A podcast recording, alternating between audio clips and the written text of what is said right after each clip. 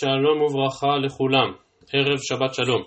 אה, אנחנו הגענו לצמד המשניות האחרונות בפרק, לא, לא התבלבלתי, אני יודע שנשארו לנו עוד שלוש משניות, אה, אבל המשנה האחרונה בפרק, שנגיע אליה במוצאי שבת, בעזרת השם, כבר מפליגה לנושאים אחרים, לתקנות שתיקנו בדורות קדמונים, אה, והדיון בהלכות גניבה, בהלכות ארבעה וחמישה, מסתיים כאן בדף ע"ח, בדף ע"ט, נשתדל בלי נדר גם אנחנו להקיף את הנושא הזה היום. אז אנחנו במשנה בדף ע"ח עמוד ב'. אומרת המשנה, מחרו חוץ מאחד ממאה שבו, או שהייתה לו בו שותפות. תסיים המשנה ותאמר שבמצב כזה משלם תשלומי כפל ולא משלם תשלומי ארבעה וחמישה. כלומר המכירה צריכה להיות מכירה מלאה, ואם הגנב גנב את הבהמה, אבל כאשר הוא בא למכור אותה הוא עוד מחזיק אותה קצת, אפילו רק אחד ממאה שבה, או משאיר לעצמו איזושהי שותפות, זו אינה מכירה חלוטה, זו אינה מכירה גמורה. ולכן מה שהוא גנב ודאי צריך לשלם תשלומי כפל, אבל במצב כזה אין תשלומי ארבעה וחמישה. ועוד אומרת המשנה, השוחט ונתנבלה בידו הנוכר והמעקר, גם הוא כמובן לא משלם תשלומי ארבעה וחמישה, ורש"י כאן מדגיש שהדבר הזה לא תלוי במחלוקת רבי שמעון וחכמים, שדיברנו עליה כמה פעמים לגבי שחיטה שאינה ראויה לאכילה. כי שם הייתה שחיטה, הייתה טביחה, רק מסיבה הלכתית כזאת או אחרת אסור לאכול. כאן בכלל לא מדובר על שחיטה, נחירה, נבלה, כל הדברים הללו הם לא מעשי שחיטה, הם מעשי המתה של הבהמה, ולכאורה היינו מבינים, טוב, אז אם, הוא, אם הגנב המית את הבהמה, כבר יתחייב ארבעה וחמישה, אבל זה לא נכון.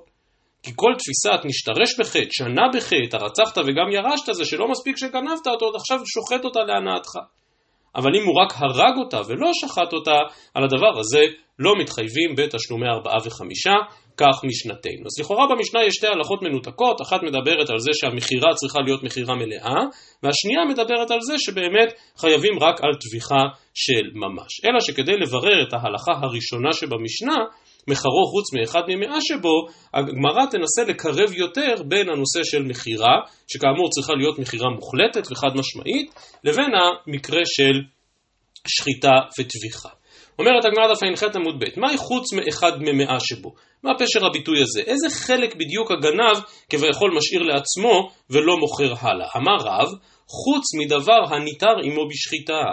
כלומר, אם הגנב השאיר לעצמו חלק מבשרה של הבהמה, חלק מן הבשר שבאמת אסור לאכול אותו כל עוד לא שחט, אז המכירה שלו היא לא מכירה מוחלטת. כלומר, המכירה מתכתבת עם השחיטה. וכמו שהשחיטה מתירה את כל הבשר באכילה, כך גם מכירה צריכה להיות מכירה של כל הבשר שניתר באכילה. והוא משאיר לעצמו חלק מן הבשר, זו אינה מכירה מלאה. ולוי אמר, מה פתאום? מה הקשר? מה הקשר בין מכירה לבין שחיטה? ולכן לוי אמר אפילו, לא כתוב המילה אפילו, אבל זאת כוונתו של לוי, אפילו חוץ מגיזותיה. כלומר, גם אם את הבשר הוא מכר באופן מוחלט ורק את גיזותיה של הבהמה השאיר לעצמו, זה כבר לא קשור לטביחה. גיזותיה, צמרה של הכבשה, מותר בין עם שחיטה ובלי שחיטה וכולי וכולי. ולכן בא לוי ואומר, שיעור במכירה פשוטו כמשמעו, שהוא לא מכר את הכל. משהו מן הבהמה הוא השאיר אצלו. זו המשמעות של שיעור. אבל כאמור רב מבין, לא, רק שיעור שקשור לעולם של שחיטה. רק שיעור של הבשר, זו אם כן המחלוקת בין רב ללוי. מקשה הגמרא מי טבעי, מחרה חוץ מידה, חוץ מרגלה, חוץ מקרנה, חוץ מגזעותיה, אינו משלם תשלומי ארבעה וחמישה. לכאורה מפורש כדעת לוי. כלומר גם אם הוא השאיר יד או רגל, שזה באמת נראה לנו כשיעור במכירה, אבל אם השאיר, אפילו אם השאיר לעצמו רק את הקרניים או רק את הצמר, כבר לא משלם תשלומי ארבעה וחמישה. כך תנא קמא לכאורה מתאים ללוי.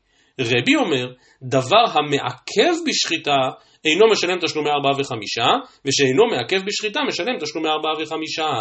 רבי מדבר על ההלכה של איבר שהנשמה תלויה בו, כלומר לדעת רבי הקשר בין מכירה לבין שחיטה הוא קשר כל כך הדוק, שאם ההגבלה במכירה זה דווקא משהו שהייתה לו משמעות דרמטית בשחיטה. כלומר, אם הוא אומר, אני מוכר לך את הבהמה חוץ מהלב שלה. אני מוכר לך את הבהמה חוץ מהראש שלה.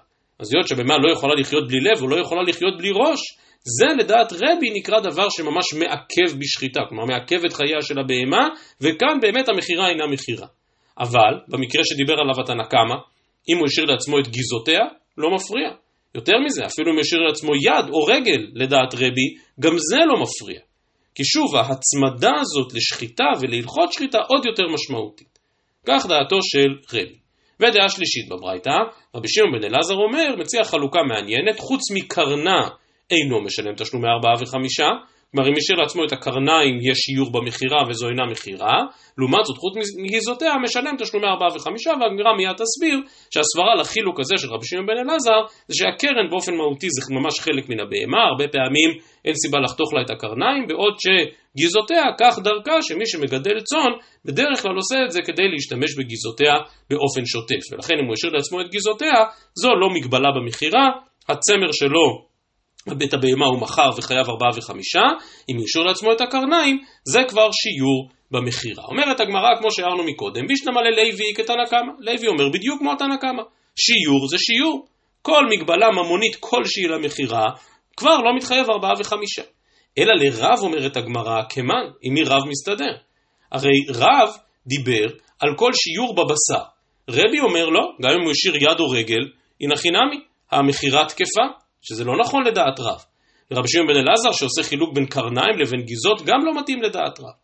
ולכן אומרת הגמרא, אמרי רב דאמר כי הייתנא, יש גם דעה רביעית, דתנא רבי שמעון בן אלעזר אומר, מחרה חוץ מידה וחוץ מרגלה אינו משלם תשלומי ארבעה וחמישה, כי הוא השאיר לעצמו ממש חלק מן הבשר שניתר בשחיטה, לעומת זאת חוץ מקרנה וחוץ מגיזותיה, שאלה דברים שלא מחייבים שחיטה, במצב כזה באמת משלם תשלומי ארבעה וחמישה, וזה בדיוק היה החידוש של רב. ואת כל מה שאמרנו בעל פה, הגמרא מסבירה בפירוש ואומרת, אז במאי מפלגי? אז מה בעצם שורש כל המחלוקת הזו בין התנאים, ואחר כך גם בין רב ללוי? אומרת הגמרא, תנא קמא, הדעה הראשונה, דעתו של לוי, סבר, וטבחו כולו באינן, ומחרו כולו באינן. ברור שיש השוואה בין טביחה לבין מכירה. אבל מה פשר ההשוואה הזאת? זה לא אומר שצריך להשליך הלכות שאנחנו מכירים בענייני טביחה וליישם אותם במכירה ולהתחיל לבדוק כל מיני הלכות בהלכות שחיטה, אם כן איבר שהנשמה תלויה בו, או כן איבר שניתר בבשר. לא.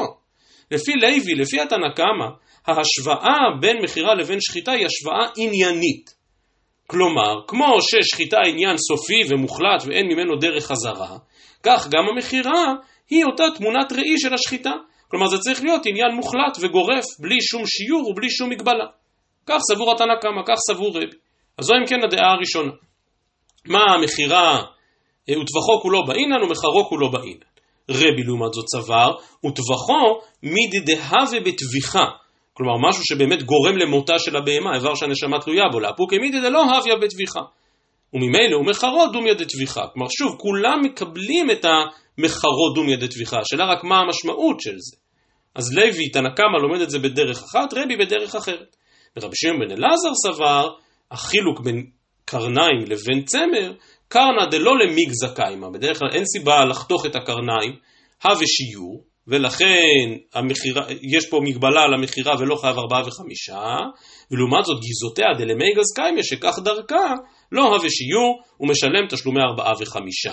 ואידך תנא דבר רבי שמעון בן אלעזר, שכמותו רב סבור, ידיו ורגליו דצריכי טביחה, כלומר שהם לא ניתרים באכילה בלי שחיטה, זה באמת הווה שיעור ולא משלם תשלומי ארבעה וחמישה, אבל קרניה וגיזותיה ללא צריכי טביחה, אז דבר כזה באמת לא הווה שיעור, וזו אם כן סברתו של רב, כפי שהסברנו מקודם. נקודה אחרונה, אומרת הגמרא, רגע, אבל עדיין קשה דרם שמעון בן אלעזר, עד שמעון בן אלעזר, יש כאן שתי דעות שונות, אחת בברייתא, בדעה השלישית בברייתא והשנייה בדעתו של רב, ובאמת מתרצת הגמרא, תראה תנאי ואליבא דרבי שמעון בן אלעזר. ממשיכה הגמרא ואומרת לנו רבנן, הגונב הקיטעת ואת החיגרת ואת הסומה, עוד פעם אני מדלג לסיפא של הברייתא, במצב כזה חייב. כלומר ברור שדיני כפל וגם דיני ארבעה וחמישה נוהגים גם אם הבהמה הזאת היא לא בהמה שלמה. גם אם הבהמה הזאת קיטעת. כותב כאן רש"י, אף על גב דליקה כולה חייב. דמאי דגנב הזה בן כולי. כלומר שוב אותה תפיסה, העמיק בחטא, שנה בחטא, נשתרש בחטא, נכונה גם כאן. זה שהבהמה הזאת יש לה איזשהו מום, זה שלבהמה הזאת יש משהו חסר, זה לא משנה. כי את מה שהוא גנב, זה גם מה שהוא מכר, ועל הדבר הזה חייב בתשלומי ארבעה וחמישה. ולכן גם קיטעת, גם חיגרת וגם סומה, יש בהם ארבעה וחמישה, אומרת הברייתא, וכן הגונב בהמת השותפים. ברור שגם במצב כזה חייב. הוא יצטרך לשלם תשלומי ארבעה וחמישה, והשותפים יחלקו את זה ביניהם, וגם את הדבר הזה כבר ראינו בתחילת הפרק. מסיימת הברייתא ואומרת, אבל אם יש שותפים שגנבו, כלומר אם שני אנשים גנבו בהמה יחד, אז הם פטורים מתשלומי ארבעה וחמישה. שואלת הגמרא, והתניא, שותפים שגנבו חייבים, ברייתא בדיוק הפוכה, שאומרת ששותפים שגנבו ביחד כן חייבים בארבעה וחמישה. אמר רב נחמן, לא קשיא. כאן בשותף שגנב מחברו, ואז הוא לא חייב בתשלומי ארבעה וחמישה כי חלק מסוים יש גם לו, ועל החלק הזה אפשר לומר שלא הוא טובח, שלא הוא מוכר. ולכן פה אומרת הברייתא השנייה ששותפים שגנבו פטורים, סליחה, זה הברייתא הראשונה ששותפים שגנבו פטורים, וכאן בשותף שגנב מעלמא. כלומר, כאשר מדובר על שותפים שגנבו ממישהו אחר, אז על זה הנה חינמי מדברת הברייתא ששותפים שגנבו חייבים. ועדיין, יש כאן איזשהו חידוש מסוים. מה זאת אומרת שותפים שגנבו? מה בדיוק התחולל כאן? אז בואו נראה עוד שורה ואז נסביר.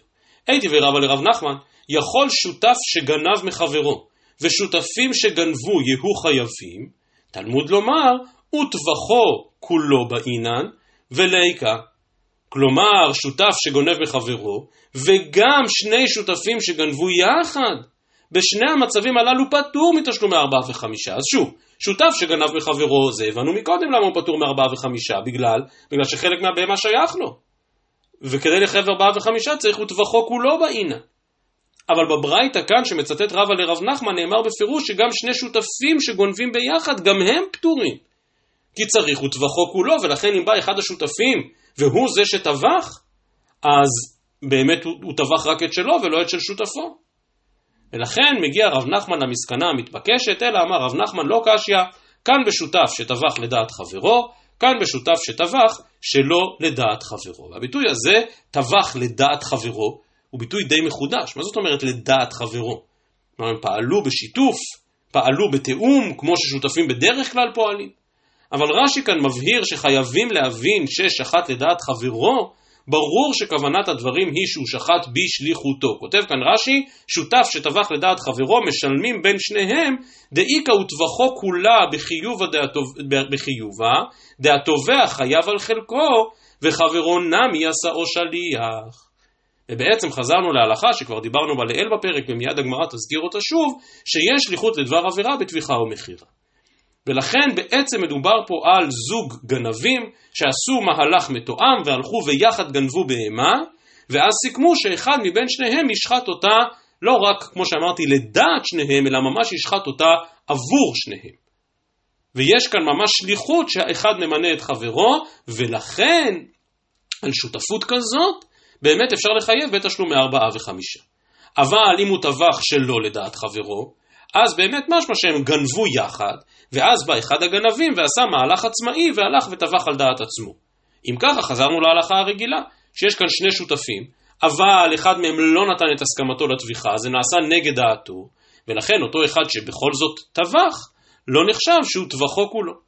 ולכן במצב כזה פטור מתשלומי ארבעה וחמישה. אז כאמור בעצם כל הדיון כאן לגבי שותפים בהכרח יתבסס על ההלכה, כמו שרש"י אומר, על ההלכה שיש שליחות לדבר עבירה בטביחה ומכירה. ומכאן לכמה שאלות רבי ירמיה. באי רבי ירמיה, מחרה חוץ משלושים יום. כלומר המכירה היא כן הייתה מכירה גמורה, אבל הגנב השאיר לעצמו זכות שימוש לשלושים ימים. או חוץ ממלאכתה. כלומר, בא הגנב ומכר למישהו אחר את הבהמה ואמר, הגוף יהיה שלך, אבל אני אמשיך לעבוד בה. או שהבהמה הייתה מעוברת. מה זאת אומרת? אני מוכר את הכל חוץ מעוברה, מהו? שוב, כמו שאמרתי, שאלות רבי ירמיה, ספקות לגבי כל מיני מצבי ביניים, האם זו מכירה או לא. אז הגמרא לא עונה על שלושים יום ולא עונה על מלאכה, אבל כן מדברת על בהמה מעוברת. אליבא דמאן דאמר עובר ירך עמו, לא תיבא אלך, דעה שיער בה. כלומר, אם עובר הוא ירך עמו, אז ודאי שזו מכירה בשיעור, לפי כל הדעות שראינו מקודם. ולכן ברור שלא חייב על מכירה כזאת ארבעה וחמישה. כי תיבא אלך, אליבא דמאן דאמר עובר לאו ירך עמו, מאי? מימר אמרינן כיוון דמחובר בה הווי שיעור, כי אמנם לא יהיה רחימו, אבל סוף כל סוף הוא נמצא כרגע במאי אמו, ולכן יש שיעור במכירה, או דילמה כיוון דלמיפרש מן הקאי, כלומר סוף כל סוף היא עתידה להמליט אותו והוא עתיד להיות בעל חיים בפני עצמו, אז אולי לא הווה שיעור, וזה הספק של רבי ירמיה. או בניסוח אחר, ריקא דאמרי, כיוון דלאו ירך עמו לא הווה שיעור, זה צד אחד של הספק, כמו שהסברנו, או דילמה כיוון דצריך להשתרוי בעדה בשחיטה, כלומר, כרגע, כל עוד הוא עובר, באמת אסור לאכול אותו. אם אתה רוצה לאכול אותו, אז צריך לשחוט את האימא. ואז כמאן דמשייר בגוף האדמי. אז בעצם כן נחשב כשיעור בגופה, למרות שהוא בר לאו ירך עמו. וסוף כל סוף עולים דבריו של רבי ירמיה, כמו במקומות רבים אחרים, עולים דבריו בתיקו. רק הערה אחת מעניינת, לא קשורה לגוף הסוגיה הזאת, אז באמת, עוד פעם מפורש בגמרא, אי אפשר להכריע את הספקות של רבי ירמיה, והרמב"ם פרק ב' מהלכות גניבה באמת משאיר את הדבר בספק, כותב הרמב"ם, מחרה חוץ ממלאכתה, או שמחרה חוץ משלושים יום, אין מוציאים ממנו תשלומי ארבעה וחמישה, ואם תפס הניזק אין מוציאים מידו. אז הרמב"ם לשיטתו, במקומות רבים, שבמקום ספיקא דדינא, במקום שבו הגמרא אינה מכריעה הלכה ונשארת בתיקו, אז מצד אחד הדין הוא שהמוציא מחברו עליו הראייה, ואם קרה כדבר הזה שמחרה חוץ ממלאכתה או חוץ משלושים יום, אז אי אפשר לתבוע אותו בבית דין. אבל מצד שני, בגלל שיש כאן ספקא דדינא והגמרא נשארת בתיקו, אפשר לתפוס. תפיסה מועילה. אז כאמור, את הדבר הזה אומר הרמב"ם בעוד מקומות. חשובה כאן הערתו של הרייבד. הרייבד משיג על הרמב"ם ואומר, אמר אברהם, לא מחברה לי דתפיסה מהניה בה. דכיוון דיותר ממה שהזיק הוא, אין כוח לחייבו, אלא לבית דין. ובדין פסוק בלא ספק. וזה, כיוון שספק הוא אצלם, איך גמרו את דינו. ואם כן, מהרייבד משמע שהוא מודה לעמדה העקרונית של הרמב"ם, שאומרת שבמקום ספקא דדינא באמת תפיסה מועילה, וראשונים אחרים חלקו על זה, הרמב"ן חלק על זה, ועוד ראשונים חולקים על זה. אבל מהרייבד משמע שהוא מודה עקרונית לרמב"ם, שבאמת נכון. במקום ספקא דדינא אפשר לתפוס, אבל כאשר מדובר על קנס, אז אומר הרייבד שתפיסה לא מועילה. כי בעצם תפיסה מבטאת איזשהו חיוב שבכל זאת קיים. ראובן חייב לשמעון, אבל אני לא יכול להוציא את החיוב הזה לפועל, ולכן אם הוא יתפוס לא נוציא ממנו. בא הרייבד ואומר, כאשר החיוב הוא חיוב מעבר למה שהזיק, או במילים אחרות, מה שאנחנו קוראים חיוב קנס, בדיוק כמו שלמדנו השבוע על ההלכות של מודה בקנס פטור, כלומר שבלי הרשעה בבית דין אי אפשר לחייב, ככה גם אומר הרייבד, בלי הרשעה חלוטה בבית דין, אי אפשר לתפוס. אז המגיד משנה שאר המפרשים שם מציינים שזה לא המקום היחיד שבו הרייבד אומר את זה, והרייבד הולך לשיטתו בעוד מקומות, שבאמת יכול להיות שבמקום ספקא דדינא אפשר לתפוס, אבל לא בקנסות. כי אם הספק הוא האם בכלל במצב כזה יש חיוב קנס, אז כל עוד בית דין לא ודאי לו שאפשר לחייב קנס ומפעיל את סמכותו להעניש ולחייב קנס, אזי במצב כזה גם תפיסה אינה מועילה. ידיעה חשובה, להכיר את השיטה הזאת של הרייבד לגבי תפיסה במקום ספיקא דדינא בקנסות. ועוד שאלה דומה, אבל הפעם לא של רבי ירמיה אלא של רב פאפא, באי רב פאפא, גנבה, קטעה ומחרה מהו. כלומר הוא גנב בהמה, קטע לה את הרגל ואז מכר אותה. מי אמרינן מאי דגניב הלא זבי? כלומר באמת חל פה איזשהו שינוי, איזשהו מפנה ביחס למה שהיה בזמן הגניבה, ולכן זאת לא מכירה במובנה הרגיל, לא חייבים ארבעה וחמישה, או דיל מעמד דזבין הלא שיהיה. כלומר, הוא קטע לרגל, אבל כרגע הרגל הזאת כבר לא פה, ומה שנשאר, נשאר. וכל מה שיש לו ביד, את זה הוא מכר. ועל זה כן חייב ארבעה וחמישה, וגם כאן נשארת הגמרא בתיקו. תנו רבנן, גנב ונתן לאחר וטבח, או גנב ונתן לאחר ומכר, כלומר לא עשה את הטביחה או את המכירה בפני עצמו, אלא על ידי אחר.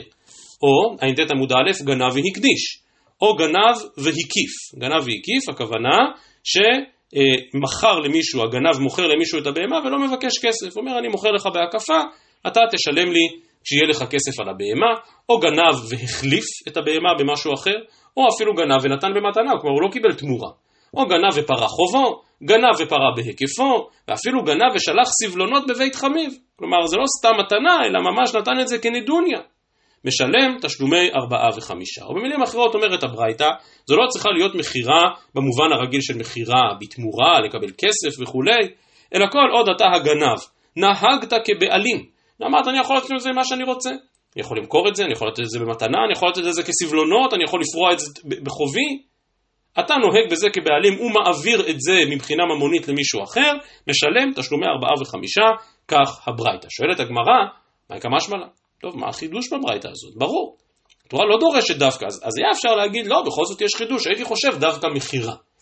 כי מכירה, עוד פעם, הרצחת וגם ירשת, גם גנבת, ועוד אחרי זה הרווחת כסף מזה, כי, ולכן אם נתת במתנה אולי לא. טוב, יש מקום בראש לסברה כזאת. אבל לגמרא זה נראה פשיטה. פשיטה. מה זה משנה אם הוא מכר את זה או נתן במתנה? ככה או ככה הוא צריך ארבעה וחמישה. ולכן שוב, אומרת הגמרא, מה יקרה משמלן? עונה הגמרא, יש כאן בכל זאת חידוש בברייתא, החידוש הראשון הוא ברישא, משמעינן רישא שאם גנב ונתן לאחר וטבח, או שגנב ונתן למישהו אחר ומכר עבורו, דיש שליח לדבר עבירה.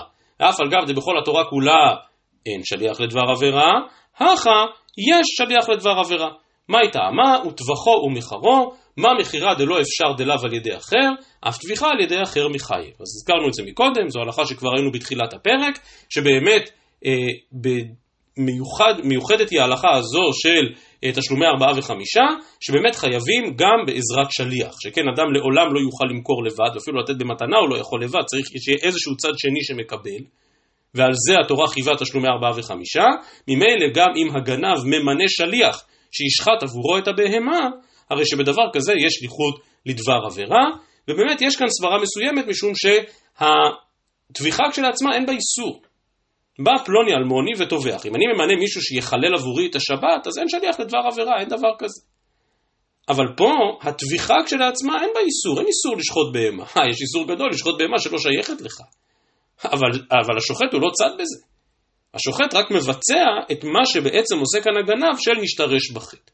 טוב, אולי הסברה הזאת נכונה, אולי אפשר להציע סברות אחרות. על כל פנים, באמת יש שליחות לדבר עבירה בטביחה או מכירה, וזה מה שהברייתא רוצה לחדש. ועוד חידוש אחד בסיפא, אומרת הגמרא, וזה השמיעינן סיפא גנב והקדיש.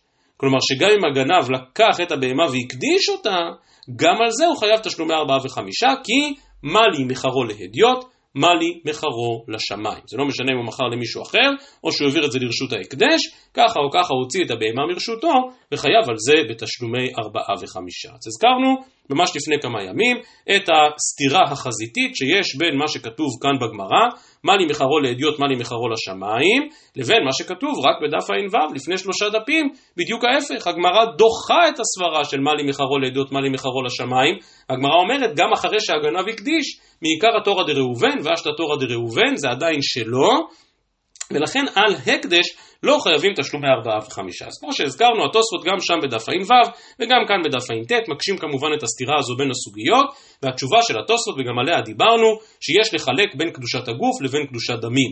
הגמרא בדף ע"ו דיברה על קדושת הגוף, כאשר אדם מקדיש בהמה לקורבן, לקודשי מזבח, ואז באמת מעיקר התורא דראובן ואשתא תורא דראובן, זה עדיין הקורבן שלו, בעוד שהגמרא כאן בדף ע"ט מדברת על קדושת דמים. כאשר אתה מקדיש את זה לבדק הבית, ואז הקדשה לבדק הבית זה בעצם להוציא מרשותך, זה בעצם שווה ערך למכירה, למתנה, או לכל דבר אחר שנזכר בברייתא, ולכן על זה חייבים תשלומי ארבעה וחמישה. אז כך דעת התוספות פעמיים, גם בדף ע"ו וגם בדף ע"ט.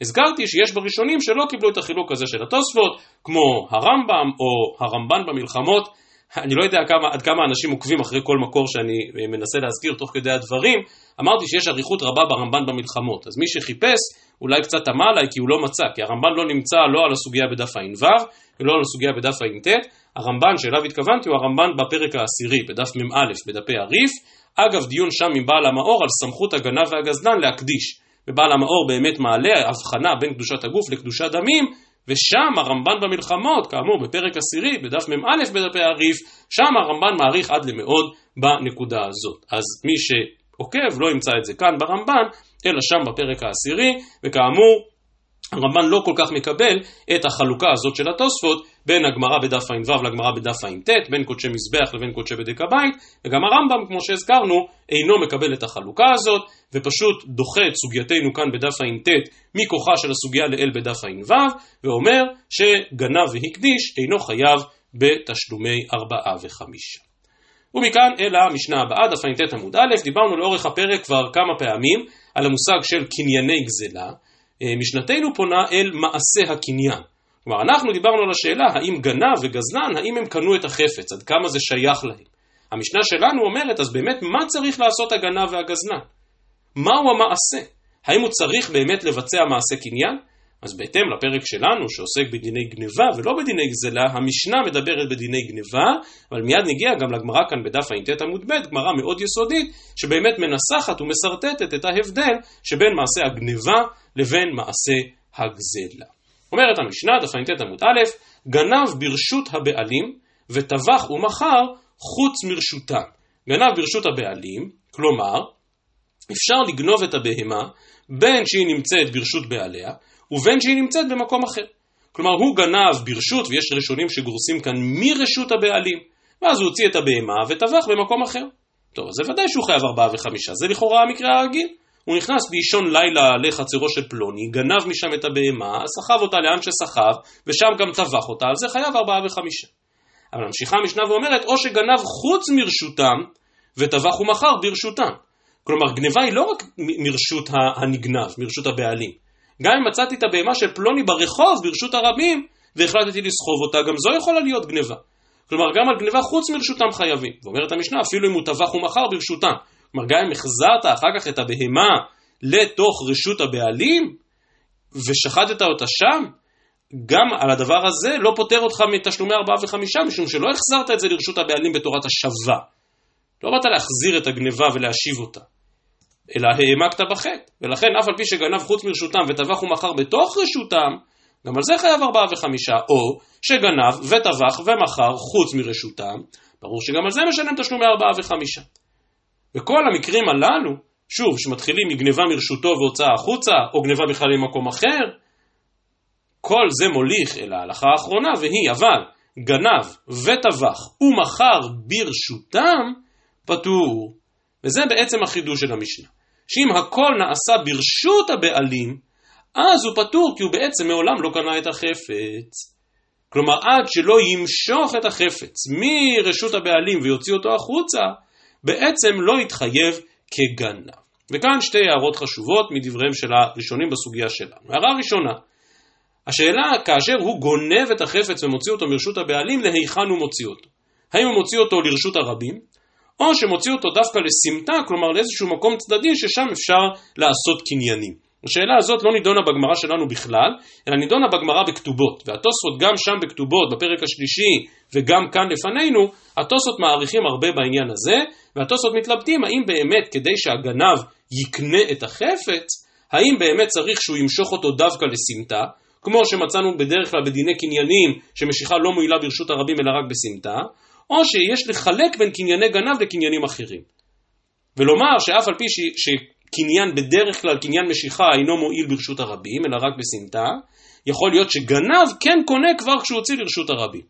אז התוספות דווקא אצלנו בבבא קמא נוטים לומר שאין הבדל בין קנייני גנב לקניינים אחרים, התוספות בכתובות דווקא כן מקבלים חלוקה כזאת. ולכן, שוב, כדי שהגנב יתחייב, אז הוא צריך לגנוב מרשות בעלים. הדבר הזה אולי קשור לאותו שינוי נוסח, שינוי אות אחת שהזכרתי מקודם, האם זה גנב מרשות הבעלים או גנב ברשות הבעלים. אם זה גנב מרשות הבעלים, אז ברור, כל עוד זה ברשותו של הבעלים, כל עוד זה בחצרו, אז לא הייתה כאן גניבה. כל עוד לא הוצאת את זה החוצה. אבל כאמור, המשנה, כמו שהיא כתובה לפנינו, לא כותבת גנב מרשות הבעלים, אלא גנב ברשות הבעלים. והדבר הזה מתקשר לשאלה שנייה שדנו בה כאן הראשונים, והיא כל מה שהזכרתי עד עכשיו זה משיכה, קניין משיכה. ומסתבר שאם הגנב משך את הבהמה בתוך חצרו של הביילים, בתוך חצרו של הנגנב, זה באמת עדיין לא גניבה. הוא באמת עדיין לא לקח את זה לשום דבר. אבל, מה קורה אם הגנב עשה קניין אחר? למשל, וזה מה שהראשונים פה דנים בהרחבה, מה קורה אם הוא עשה קניין הגבהה? כלומר, הוא נכנס לתוך חצרו של בעל הבית, נכנס לתוך חצרו של הנגנב, והרים את הבהמה. והרים את הכבשה. אז לכאורה פה, כל הדיון שהזכרתי עם הסוגיה בכתובות, משיכה לרשות הרבים, משיכה לסמטה, זה לא רלוונטי. כי הגבהה קונה בכל מקום. אז מה הדין של גנב שהגביה את הבהמה ברשות הבעלים? האם במצב כזה אנחנו באמת נאמר שאף על פי שאם הוא הגביה אותה ומיד תכף הוא מיד בא ושחט אותה, אז הוא חייב בכפל, חייב בארבעה וחמישה? כי הוא קנה אותה? רוב הראשונים סבורים, אכן כן, אכן כן. אם הוא הגביה, הוא באמת קנה. ובכל זאת הרשב"א מזכיר בשם הרייבד גם פירוש אחר. כותב הרשב"א כאן, כל המפרשים פרשו סיפא בשלא הגביה. שאילו הגביה, כבר קנאו בהגבהה, דהגבהה קונה בכל מקום. והיא לכך בשטבח ומכר חייב, שכבר נתחייב בגניבה. כלומר המקרה של הסיפא, המקרה האחרון, שהמשנה אומרת שאם הוא גנב וטבח ומכר והכל היה ברשות הבעלים, הוא פטור, אומר הרייבד, אומר הרשב"א, סליחה, כל המפרשים הבינו שמדובר פה דווקא על משיכה. ואז כל עוד לא משכת את זה מרשות הבעלים, לא קנית. ואם הגנב לא קנה, הוא לא חייב בארבעה וחמישה. אבל אם הוא הגביה, ודאי שיתחייב. שוב, הרשב"א מייחס את הפירוש הזה לכל המפרשים. אלא שהרשב"א מערים כמה קושיות על הפירוש הזה, ולכן ממשיך הרשב"א ואומר, אני מדלג טיפה, והרייבד ז"ל כתב, דהא עתה להשמועינן, דבאינן הימצא תימצא בידו הגניבה, כלומר שתצא מרשות הבעלים, ואם נמצאת בידו או בשעת גניבה או בשעת טביחה או מכירה, חייב. וזו בהחלט תפיסה מאוד מחודשת של עצם המושג גניבה. בא הרייבד ואומר לו, אפילו קניין הגבהה אינו מועיל ברשות הנגנב. אינו מועיל ברשות הבעלים, כי לא הוצאת את זה מרשותם. לא קיימת הימצא תימצא בידו הגניבה. כל עוד לא נפרדת מבית הבעלים עם הבהמה, זו עדיין לא גניבה שמתחייבים עליה בתשלומי ארבעה וחמישה. אפילו אם עשית הגבהה. כך מסביר הרייבד, וזה ודאי פירוש מחודש ותפיסה מחודשת של עצם מושג הגניבה. אלא שכאמור הרשב"א הדגיש כל המפרשים לא פירשו כך, משום שלכאורה הדבר ממש נסתר מגוף המשנה. ממשיך הרשב"א ואומר, ויהי קשיא לך סיפא, הגביהו ומת ברשות בעלים, חייב. אז אני לא הבנתי, אומר הרשב"א לרייבד, איך אפשר בכלל להגיד את זה? הרי עוד שורה אחת במשנה נראה, שאם בא הגנב והגביה את הבהמה ואז היא מתה, אז ברור שהוא חייב על הגניבה. אז איך אתה יכול להגיד שגניבה לא קונה? וישב הרשב"א ואומר, הטם דעתו להוציאו היה אף על פי שלא הספיק להוציאו. כלומר, אם באמת הייתה הגבהה כזאת, שכל המטרה שלה זה להגביה ולברוח החוצה, להגביה ולרוץ עם הבהמה החוצה, הנה חינם. הנה חינמי. זה כבר נחשב הימצא תימצא בידו הגניבה. אבל זה, כלומר בפירוש של הרייבד לדין משנתנו שלא הוציאו משם, אז הנה חינמי לא מתחייב בתשלומי ארבעה וחמישה, כך מסביר הרשב"א את דעתו של הרייבד. אמנם, וגם זה מופיע בראשונים, אפשר היה לחלק בדרך אחרת, ולומר שהסיפא של משנתנו באמת מדברת על חיוב כפל. וחיוב כפל אתה חייב כבר כשהגבהת. אם הגביהו ברשות הבעלים, יתחייב בתשלומי כפל. אבל הרשת של המשנה מדברת על תשלומי ארבעה וחמישה. ותשלומי ארבעה וחמישה, כמו שהסברנו הרבה פעמים, שכל משמעותם זה השתרש בחטא, שנה בחטא וכולי, על זה באמת אי אפשר להתחייב כל עוד לא הוצאת מרשות בעלים. כי אין כאן העמקה של החטא. גנב אתה גנב, אם הגבהת ברשות הבעלים אתה גנב, וחייבים כפל. אבל תשלומי ארבעה וחמישה אי אפשר יהיה לחייב במצב כזה. כל הפלפול הזה, פלפול מעניין ונחמד, אבל כאמור הוא רק לפי אותה דעה של הרייבד, ולא לפי דעת כל המפרשים, שמפורשת כאן ברש"י, בתוספות, שאם באמת הגביה את הבהמה, אם הגנב הגביה את הבהמה ברשות הבעלים, ודאי שקנה אותה. ממשיכה המשנה ואומרת, היה מושכו ויוצא ומת ברשות הבעלים, פטור. הגביהו או הוציאו מרשות הבעלים ומת, חייב. וזה בדיוק מה שזה עתה נתעכבנו עליו. כלומר, אם הוא התחיל למשוך אותו אבל לא הספיק למשוך אותו החוצה ואז הוא מת, אז ברור שהגנב פטור כי מעולם לא הוציא את זה מרשות בעלים. אבל אם הוא הגביהו מרשות הבעלים, אז חייב. מסיימת המשנה ואומרת, נתנו לבחורות בנו או לבעל חוב, לשומר חינם, לשואל, לנושא שכר ולסוחר, והיה מושכו ומת ברשות הבעלים, פטור. הגביהו או שהוציאו מרשות הבעלים ומת, חייב. נתנו לבעל חוב, נתנו לשומר חינם, לא כתוב במשנה מי נתן. ורש"י מציע שני פירושים, הפירוש הראשון ברש"י שנתנו הכוונה בעל הבהמה עצמו. אבל רש"י, ועוד יותר באריכות בתוספות, דוחים את הפירוש הזה ולכן לא נאריך בו ונסביר לפי הפירוש השני של רש"י. אומר רש"י שוודאי שנתנו שכתוב במשנה הכוונה לגנב. כלומר בא הגנב ולקח את הבהמה והשתמש בה לבכורות בנו כדי לפדות את הבן. או שנתן אותה לבעל חוב, או שהלך הגנב וביקש מאיזשהו שומר שייקח עבורו את הבהמה.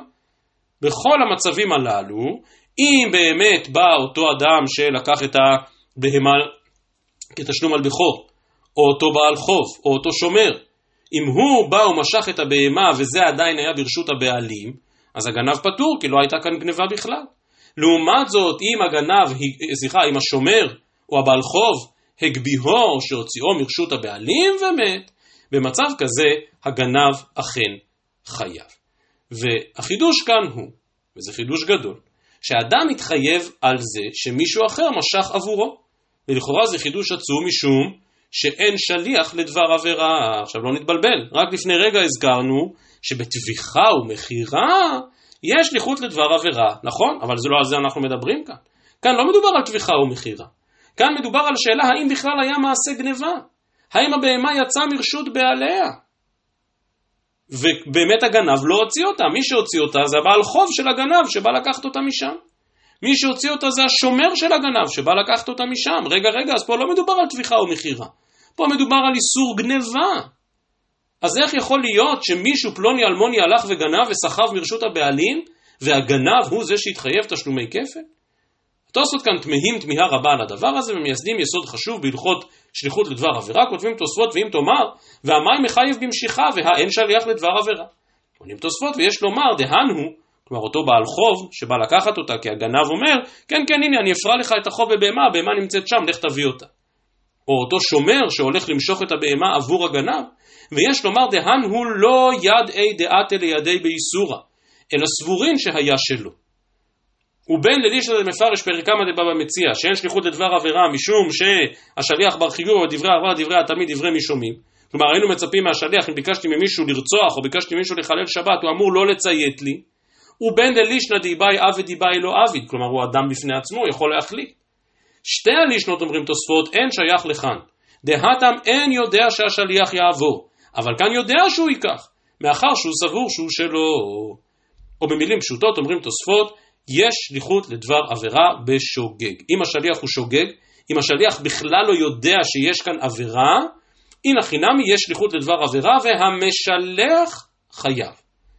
ואדם יכול להתחייב כגנב ולהתחייב תשלומי כפל, אומרים תוספות, על ידי מישהו אחר, ובלבד שאותו אדם בלשון המודרנית קוראים לזה משוטה. כלומר הוא לא יודע שבעצם הגנב מפעיל אותו לאיזשהו דבר עבירה, הוא לא מעלה על קצה דעתו שיש כאן עבירה. אותו בעל חוב יודע שהבחור שכזה חייב לו כסף, ואומר לו, תשמע, יש שם בהמה, לך תיקח אותה בעד החוב, הוא לא מעלה בדעתו בכלל שמדובר על בהמה גנובה. ולכן במצב כזה אומרים התוספות, יש שליחות לדבר עבירה. יש ראשונים שחולקים על זה, הרשב"א בקידושין חולק להדי על כל המהלך הזה של התוספות, לא נאריך בזה יותר, אבל להכיר את התוספות החשוב הזה שאומר שבשוגג אכן יש שליחות לדבר עבירה. זהו. אז עד כאן דין המשנה והארכנו בו קצת, הגמרא מפליגה לשאלה צדדית בנושא אחר. בעיה מימה, תקנו משיכה בשומרים או לא? כלומר, האם כדי להפעיל, להכיל את החלות של השמירה, שומר חינם, שומר שכר, שואל וכולי, האם צריך שהשומר ממש ימשוך את הבהמה, או שבעצם השמירה מתחילה עוד לפני כן. אמר רב יאמר תשמע, בוא נחזור למשנתנו, נתנו לבחור עוד בנו לבעל חובו לשומר חינם ולשואל נושא שכר ולסוחר, היה מושכו ויוצא ומת ברשות בעלים, פטור. מה אליו? כמו שהסברנו, מדובר על השומר. כלומר, השומר בא למשוך את זה עבור הגזלן מבית הבעלים. ושמע מינה שבאמת תקנו משיכה בשומרים, דהיינו שעד שהשומר לא ימשוך, באמת לא חלה כאן השמירה. ומה שמשנתנו שתקנו משיכה בשומרים. אמר לי, לא. לא מדובר פה על מצב שהשומר משך, אלא היה מושכו, הכוונה הגנב. הגנב בא למשוך ולהוציא מרשות בעלים. אומרת הגמרא, התנא לרישא, לא הבנתי, הגנב שמשך מרשות בעלים, והשאלה אם הוציא או לא הוציא מרשותם, זה המקרה שנידון ברישא, זה לא קשור לדיני שומרים. אומרת הגמרא, תנא גנב שגנב מבית הבעלים, ותנא גנב שגנב מבית שומר. בעצם הסיפא מדברת על מצב שבו ראובן נתן את הבהמה שלו לשמעון, לשמור, ולוי בא וגנב מבית שמעון. אמר לי רב אשי לא תדחה, לא, לא, זה לא, אי אפשר להסביר ככה, כי מה לי גנב שגנב מבית שומר? הוא מה לי גנב שגנב מבית הבעלים? מה זה משנה? מה זה משנה? הרי הבהמה שבאמת הייתה כדת וכדין אצל שומר, ברור שאסור לגנוב אותה. וברור שאם יבוא גנב ויגנוב מבית השומר, אז הוא יתחייב. וזה ממש מחזיר אותנו לתחילת הפרק. הרבה מדיני גניבה ותשלומי כפל למדנו מפרשיית השומרים. ומן ההלכה הזאת של מישהו שבא וגנב מן השומר. אלא לאו חייבים להניח שמדובר במשנתנו כפשוטה על השומר. כלומר, השומר הוא זה שבא ומושך מבית הבעלים. ושמע מינה, תקנו משיכה בשומרים, שמע מינה. אכן כך, השמירה יוצאת לפועל רק אחרי משיכה. איתמר נמי אמר רבי אלעזר, כדרך שתקנו משיכה בלקוחות, כמו שעד שלא הייתה משיכה לא היה מעשה קניין, בדיני מקח וממכר, כך תקנו משיכה בשומרים, ועד שהשומר לא משך, בעצם לא הופעלה השמירה, תניא נמי הכי, כדרך שתקנו משיכה בלקוחות, כך תקנו משיכה בשומרים. ואם כן, הקביעה באמת מאוד נחרצת וחד משמעית שיש משיכה בשומרים, אלא ששוב אני חוזר לתוספות כאן, דף ע"ט עמוד א', לומדים את כל הסוגיה באופן אחר ואומרים תוספות, פשיטא דמשעת משיכה מתחייבים. כלומר השאלה, ממתי השומר חייב באחריותו, ברור שמה שקונה זה משיכה, כי, כי גם אין משהו אחר. אחרת באמת היינו שואלים, אז מתי מתחילה שמירה? ראובן ביקש משמעון להפקיד אצלו חפץ. מאימתי שמעון אחראי על החפץ? ברור שרק משעת משיכה, אומרים תעשו את זה בכלל לא מה שנשאל כאן בגמרא. אלא אומר רי, דמיבא אלי בשואל וסוחר, ימצא משאיל ומזכיר למיהד הרבה אפילו משך עד שיתחיל במלאכה או לא. כלומר השאלה כאן לא מתי מתחילה האחריות של השומר, האחריות של השומר ודאי תלויה במשיכה. מה שהגמרא כאן שואלת, זה האם הוא יכול לחזור בו, נניח אדם שאל חפץ, ומהרגע שהוא שאל אז הוא באמת חייב באונסים, אבל אם הוא יכול עכשיו להתחרט ולהגיד לא לא לא אני רוצה להחזיר את החפץ. ואז האם אחרי המשיכה, אף על פי שהוא משך וכבר התחייב באחריות, סוף כל סוף משיכה היא לא לגמרי קניין, ולכן הוא יכול לחזור בו אחרי המשיכה, עד שהוא יתחיל במלאכה, או לא. או שמרגע שהשומר, או השואל, או הסוחר, משך את הבהמה, אז היא ממש, כמו שאמרתי, זה ממש כמו בדיני קניינים. זה הפך להיות שלו לגמרי. הוא לא יכול לחזור בו, לא יכול לשנות מזה שום דבר.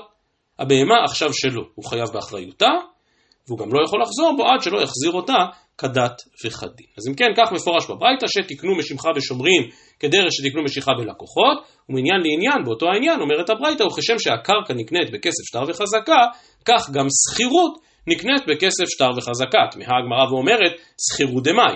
אילמה שכירות דמיטלטלין, כאשר אדם שוכר מיטלטלין לחברו, אז מה פתאום, מיטלטלין בני שטר ענינו? איך אתה יכול לשכור מיטלטלין בעזרת שטר?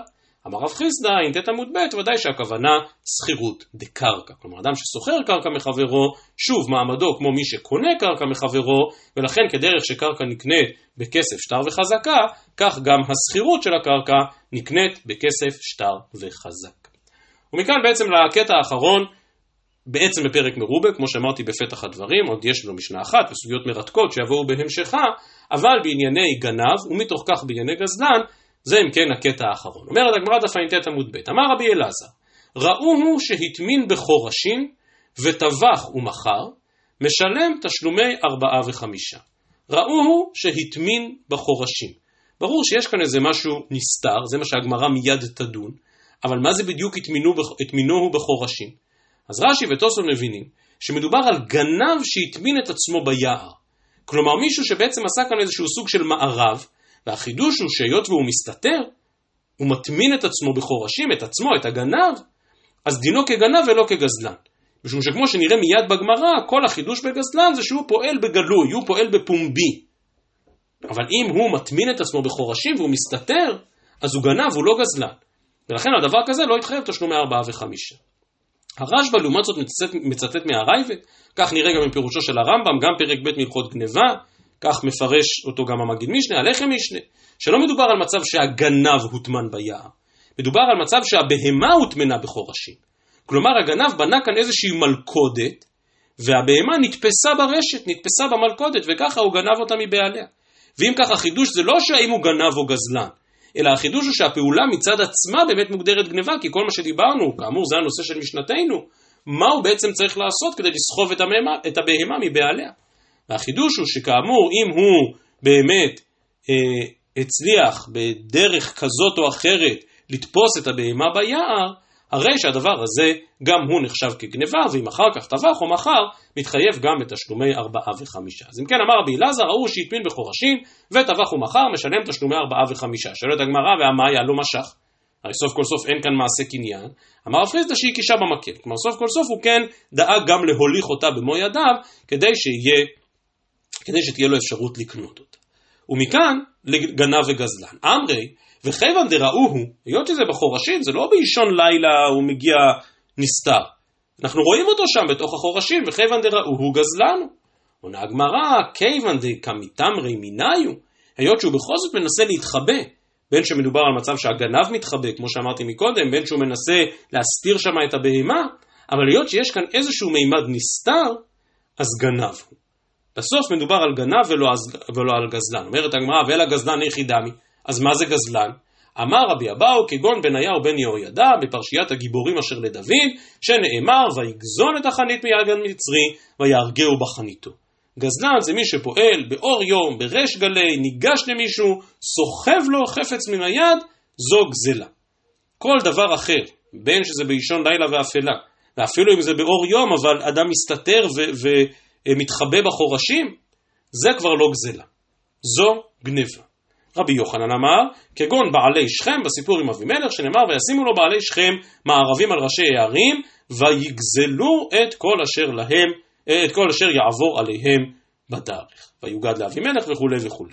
אז גם שם עוד פעם זו גזלה, והנה הנביא עצמו משתמש בלשון ויגזלו, כי הם נמצאים על ההרים ולוקחים בכוח. ורבי אבאו מה היא טעמה לא אמר מהי? כלומר למה רבי אבאו לא מקבל את המקור של רבי יוחנן? אמר לך, כיוון דמיתמרי איתמורי, לא גזלני נין הוא. כלומר, סוף כל סוף נאמר שם בפירוש שהם עשו מערבים על ראשי הערים, הם הסתתרו. ומי שמסתתר, ולא כמו בניהו בן יהוידע, פשוט ניגש לחנית, למצרי ומוציא לו את החנית מידו, זו גניבה ולא גזל. כך רבי אבא ורבי יוחנן, הדקא מתמרי, דלא נחזינו אינשי וניער כמיניו. רבי יוחנן אומר, מה פתאום, היה שם שיקול מבצעי. הם באמת השכיבו מערב. ולכן, זה לא בגלל שהם פחדו או, או חששו, אלא זאת הייתה הדרך שלהם לתקוף, אבל סוף כל סוף הדבר הזה נתפס כגזלה ולא כגנבה. או במילים פשוטות, יש הבדל בסיסי בין גנב לבין גזלן, ועל ההבדל הזה, אם אתם זוכרים, דיברנו כאשר התחלנו את הפרק הזה. ודיברנו על מימד ההסתתרות שיש בגניבה. ודיברנו על זה שבאמת התפיסה הזאת, שחדרת, פלשת לתוך צנעת הפרט של מישהו, וחשבת שהוא לא יודע, וחשבת שהוא לא רואה, והוא חוזר הביתה למחרת ופתאום רואה שפרצו לו לבית. הדבר הזה יש בו חומרה מיוחדת. אם אתם זוכרים, הזכרנו אז את המנחת חינוך, שאומר שבדבר הזה יש מידה מגונה, יש מידה רעה במיוחד. ולכן התורה מחמירה בגניבה. צריך לומר, וזה עולה באופן, באופן מאוד ברור בסוגיה כאן, שיש גם מימד מאוד חמור בגזלה, וזה מימד האלימות. בוודאי הציטוט הזה מבניהו בן יהוידע, מה שמאפיין את הגזלן זה שהוא באמת פועל בכוח, הוא פועל בעוצמה, הוא פועל באלימות. וגם בדבר הזה בהחלט יש חומרה מצד אחר. אז טוב, אז זה לא טוב לגנוב וגם לא טוב לגזול. גזלן הוא גם אדם אלים, ואגב, בזה יש לדון, מדברי רש"י כמה מקומות משמע, שבאמת כל דבר שלא מתבצע בכוח הזרוע, שלא מתבצע באלימות, הוא כבר לא גזלה, הוא חוזר להיות גניבה. אבל יש לדון בדבר הזה, כבר קצת מתארכו הדברים, אז לא ארחיב יותר. אז זו אם כן ההבחנה היסודית בין גניבה לגזלה. זה מסבירה הגמרא ואומרת, שאלו תלמידיו את רבן יוחנן בן זכאי, מפני מה החמירה תורה בגנב יותר מגזלן? הרי דווקא מכוח הדיון שעשינו עכשיו, אז יש משהו חמור בגניבה, שהוא מסתתר ומתחבא ופולש לרשות אחרים, אבל יש גם משהו חמור בגזלן, שהוא מאוד אלים, אז למה בכל זאת את הגנב התורה מחייבת כפל ואת הגזלן לא? אמר להן, זה השווה כבוד עבד לכבוד קונו, וזה לא השווה כבוד עבד לכבוד קונו, כביכול, עשה עין של מטה, כאילו עין של מטה כמובן בלשון סגי נהור, כמובן עין של מעלה, עינו של מקום, עשה עין של מטה כאילו אינה רואה, ואוזן של מטה כאילו אינה שומעת. או במילים אחרות, גזלן לא עושה חשבון לאף אחד. הוא לא חושש מבני אדם, הוא לא חושש מן הקדוש ברוך הוא. אבל גנב כן חושש מבני אדם. והוא לא מוכן שיראו אותו, והוא מגיע בלילה. זה אומר שמבני אדם הוא מפחד. אבל האם הוא מפחד גם מן הקדוש ברוך הוא? האם יש לו איזושהי יראה בסיסית לתורה שאוסרת באיסור כל כך חמור לגנוב? ולכן הגזלן לפחות משווה כבוד עבד לכבוד קונו. לעומת זאת הגנב לא משווה כבוד עבד לכבוד קונו, הוא חושש מן הבריות יותר משהוא חושש מהקדוש ברוך הוא. וקשה שלא להיזכר כאשר שואלים תלמידיו את רבי יוחנן בן זכאי בגמרא המאוד ידועה בברכות, כאשר אומר רבי יוחנן בן זכאי לתלמידיו, שיהא מורא שמיים עליכם כמורא בשר ודם. אמרו לו רבינו עד כאן, אמר ולוואי. שכן אדם עובר עבירה ואומר, אל יראני אדם. ככה גמרא בברכות. כלומר, שבאמת, התפיסה הזאת, תפחד מהקדוש ברוך הוא לפחות, לפחות, כמו שאתה מפחד מבני אדם, וכאשר אתה שואל את עצמך מה יגידו על איזה משהו שעשית, אולי מדי פעם תשאל את עצמך מה הקדוש ברוך הוא יגיד על מעשה כזה או אחר שעשית. וזו החומרה המיוחדת שיש בגנב, ורבי יוחנן מזכאי מצטט את הפסוק מישעיהו שנאמר הוי המעמיקים מהשם להסתיר עצה והיה במחשך מעשיהם והיה במחשך מעשיהם ויאמרו מי רואינו ומי יודענו. כלומר הם חושבים שהם באים בלילה אז באמת אף אחד לא רואה. וכתיב ויאמרו לא יראיה ולא יבין אלוהי יעקב וכתיב וכאן אנחנו קופצים מישעיהו ליחזקאל ויאמר אלי עוון בית ישראל ויהודה גדול מבעוד מאוד ותמלא הארץ דמים והעיר מלאה מוטה כי אמרו עזב השם את הארץ ואין השם רואה. אני חושב שיש כאן איזשהו מעבר בין הפסוקים. כלומר מתחילים מהפסוק בישעיהו על אלה שמעמיקים מהשם להסתיר, ומגיעים לפסוק ביחזקאל שעזב השם את הארץ. כלומר אם בהתחלה חושבים שהשם כאן ואולי אפשר להסתתר מפניו, אולי אם אני אבוא בלילה הקדוש ברוך הוא לא יראה, אז זאת גישה שמובילה בסופו של דבר, חס ושלום, לתפיסה שעזב השם את הארץ. אז זה אם כן מדרשו של רבי יוחנן מזכאי לתלמידיו, וזו החומרה הגדולה של גנב ביחס לגזלן, שיש בו גם מימד שבין אדם למקום, ולא רק בין אדם לחברו. הוא מסיים את הגמרא את העניין הזה ואומרת, אמר רבי מאיר, משנו משל משום רבן גמליאל, למה הדבר דומה? לשני בני אדם שהיו בעיר ועשו משתה. אחד זימן את בני העיר ולא זימן את בני המלך. ואחד לא זימן לא את בני העיר ולא את בני המלך. אז איזה מעין עונשו מרובה? הווה אומר, זה שזימן את בני העיר ולא זימן את בני המלך, שבני אדם הוא מכבד אבל בני המלך לא, הוא ודאי חמור יותר. מסיימת הגמרא בטעם הדקרא של ההבדל שקבעה תורה בין תשלומי ארבעה על ה... אה, בתשלומי ארבעה על צאן לבין תשלומי חמישה על בקר. אז כבר הדגשנו כמה פעמים לאורך הפרק שלא דיבר הכתוב בהווה, ודווקא חמישה בקר ישלם תחת השור, ודווקא ארבעה צאן תחת השה, ודווקא בדברים הללו, ובכל זאת אז למה יש הבדל? מציעה הגמרא שתי תשובות. תשובה ראשונה, אמר רבי מאיר, בואו ראה כמה גדול כוח של מלאכה, שור שביטלו ממלאכתו חמישה, שה שלא ביטלו ממלאכתו ארבעה. לגנוב, או ליתר דיוק למכור ולטבוח שור, זה דבר יותר חמור משה. כי ברגע שגנבת למישהו את השור, לא רק שסחבת משהו שלא שייך לך, אלא אתה מבטל אותו ממלאכתו. הוא בא לצאת לחרוש בשדה ואין לו שור. כאשר אתה לוקח ממישהו שה, אז הוא אולי יפסיד כסף, אבל הוא לא יפסיד עבודה. הוא לא יפסיד שעות עבודה. וזה גדול כוחה של מלאכה שביטלו ממלאכתו. אמר רבי יוחנן בן זכאי, בואו ראה כמה גדול כבוד הבריות. שור שהלך ברגליו, חמישה. לעומת זאת, שא שהרכיבו על כתפו, כי אתה רצית, וזה הנושא של משנתנו, אתה כנראה הגבהת או קנית באיזושהי דרך את השא, והגנב היה פה צריך טיפה להתבזות וללכת עם שא על הכתפיים, רק על הדבר הזה שקצת פגע, ושוב, מי פגע בכבוד הבריות? הוא עצמו פגע לעצמו בכבוד הבריות. אבל לעצם העובדה שקצת נתבזה בפני הבריות, כבר הדבר הזה כשלעצמו מפחית לו טיפ-טיפה מן העונש, ובמקום לשלם חמישה, משלם ארבעה.